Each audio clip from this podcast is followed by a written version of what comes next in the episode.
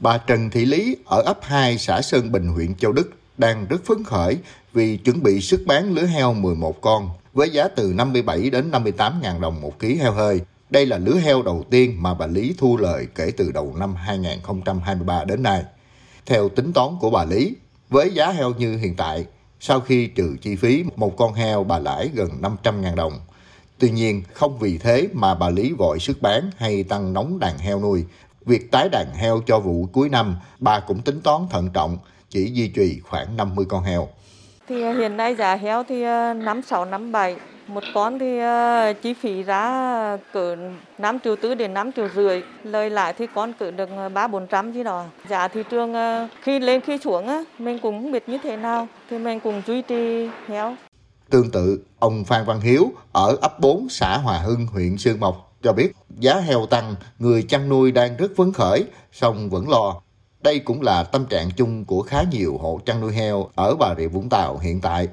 Theo kinh nghiệm của ông Hiếu, theo xu hướng thị trường, giá xuống rồi lại lên, mặt hàng nào khan hiếm thì đổi giá và dội chợ thì hạ giá. Việc không vội tăng hay tái đàn không chỉ vì tâm lý e ngại, mà đó còn là kinh nghiệm của nhiều hộ chăn nuôi.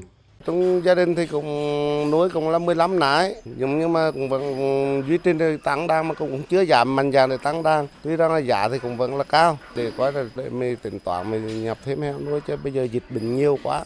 Theo nhận định của ngành nông nghiệp và phát triển nông thôn tỉnh Bà Rịa Vũng Tàu, dù người chăn nuôi đang có lãi, nhưng do đang là cao điểm mùa mưa, tình hình dịch bệnh trên đàn heo diễn biến khó lường. Giá thức ăn chăn nuôi dù giảm nhưng vẫn còn ở mức cao so với trước đẩy chi phí chăn nuôi tăng lên. Tính trung bình giá heo sức chuồng phải trên 52.000 đồng một ký thì mới hòa vốn. Chính vì vậy, hộ chăn nuôi vẫn thận trọng việc tái đàn. Quan trọng hơn, hiện tỉnh Bà Rịa Vũng Tàu đang xây dựng và khuyến khích người dân phát triển chăn nuôi theo mô hình trang trại quy mô lớn, chấm dứt hoạt động chăn nuôi tại nông hộ. Đặc biệt, Nghị quyết 14 năm 2021 của Hội đồng Nhân dân tỉnh cũng quy định người dân không được phép nuôi trong khu vực dân cư nội thành.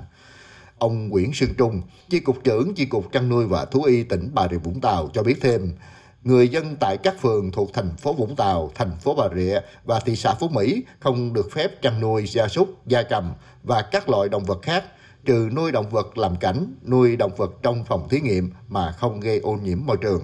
Ngoài ra, các khu trung tâm, khu dân cư hiện hữu, khu dân cư theo quy hoạch, khu vực phát triển đô thị đã được xác định, định hướng theo quy hoạch chung thị trấn đã được cấp có thẩm quyền phê duyệt tại địa bàn các thị trấn thuộc các huyện và các khu dân cư thuộc huyện Côn Đảo cũng không được phép chăn nuôi các loại gia súc gia cầm. Người dân phải thực hiện tháo dỡ, di dời hoặc chấm dứt hoạt động chăn nuôi trước ngày 31 tháng 12 năm 2024. Cũng theo ông Trung, đây là nguyên nhân chính dẫn đến người chăn nuôi không tái đàn.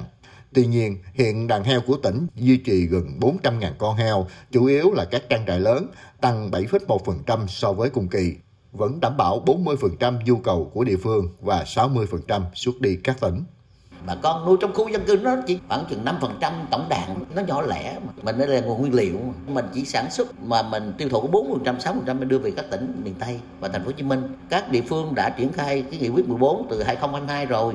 Đến nay là đã cảnh báo những nuôi hết lứa là anh ngưng anh không được tái đàn, nuôi là vi phạm đó để đảm bảo an toàn dịch bệnh và duy trì đàn heo ổn định, Ủy ban Nhân dân tỉnh Bà Rịa Vũng Tàu yêu cầu ngành nông nghiệp trong năm 2023 phải nhanh chóng tổ chức thực hiện các nội dung để duy trì điều kiện tại các cơ sở vùng an toàn dịch bệnh đã được công nhận.